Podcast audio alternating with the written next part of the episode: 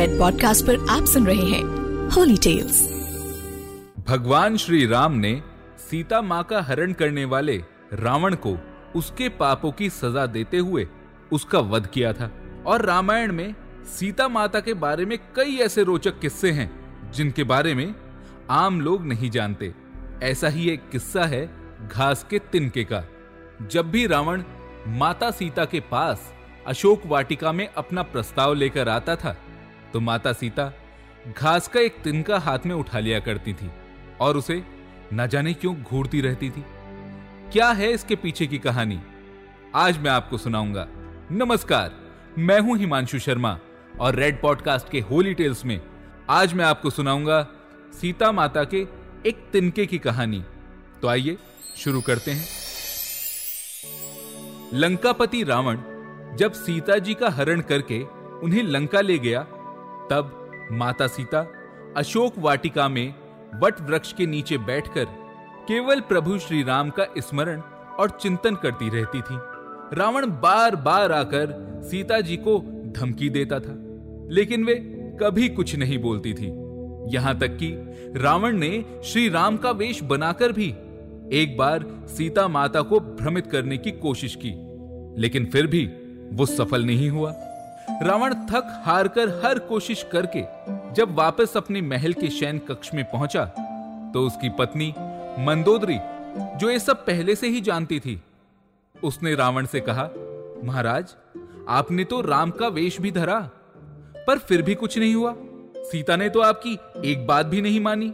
तब रावण बोला, मंदोदरी, जब मैं राम का रूप लेकर सीता के समक्ष गया तो सीता मुझे नज़र ही नहीं आ रही थी। रावण अपनी समस्त ताकत लगा चुका था, लेकिन जगत जननी माँ सीता को आज तक कोई नहीं समझा सका। फिर भला रावण क्या ही कर सकता था? लेकिन वो भी लंकापति रावण था। वो कहाँ हार मानने वाला था? उसने फिर से माता सीता के करीब आने का प्रयास किया। वो सीता माँ से आकर बोला, सीता, मैं तुमसे सीधे सीधे संवाद करता हूँ। लेकिन तुम कैसी नारी हो कि मेरे आते ही एक घास का तिनका उठाकर उसे ही घूर घूर कर देखने लगती हो। क्या घास का ये तिनका तुम्हें राम से भी ज़्यादा प्यारा है?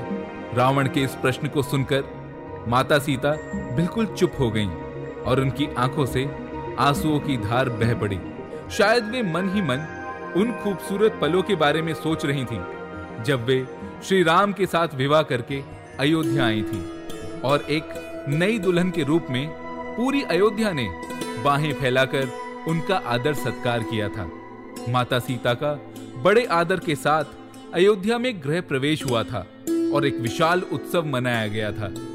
उस वक्त एक परंपरा निभाई गई और उस परंपरा में उस घास के तिनके का रहस्य छुपा हुआ है। जब एक नववधु ससुराल आती है तो उसके हाथ से कुछ मीठे पकवान बनवाए जाते हैं, ताकि जीवन भर परिवार के सदस्यों के बीच आपसी मिठास बनी रहे। इसीलिए माता सीता से भी अयोध्या में पहली बार खीर बनवाई गई और समस्त परिवार, राजा दशरथ सहित चारों भाई और ऋषि संतों को यह खीर परोसी गई। सीता जी ने जैसे ही खीर परोसना शुरू किया कि ज़ोर से एक हवा का झोंका आया और सभी ने अपनी अपनी थाली को हाथों से ढक लिया। लेकिन इससे पहले कि सीता जी कुछ समझ पाती कि राजा दशरथ की खीर पर एक छोटा सा घास का तिनका आकर गिर गया। सीता जी ने उस तिनके को देख लिया। लेकिन अब प्रश्न ये था कि महाराज दशरथ की खीर में हाथ कैसे डालें? तब सीता जी ने जैसे ही घूर कर उस तिनके को देखा तो वो तिनका जलकर एक क्षण में राख हो गया और एक छोटा सा बिंदु बनकर रह गया। सीता जी ने मन ही मन सोचा कि अच्छा हुआ, किसी ने ये नहीं देखा। लेकिन राजा दशरथ ये सब देख रहे थे। फिर भी दशरथ जी चुप रहे और फिर भोजन के पश्चात जब वे अपने कक्ष में चले गए तो उन्होंने वहाँ सीता जी को बुलवाया।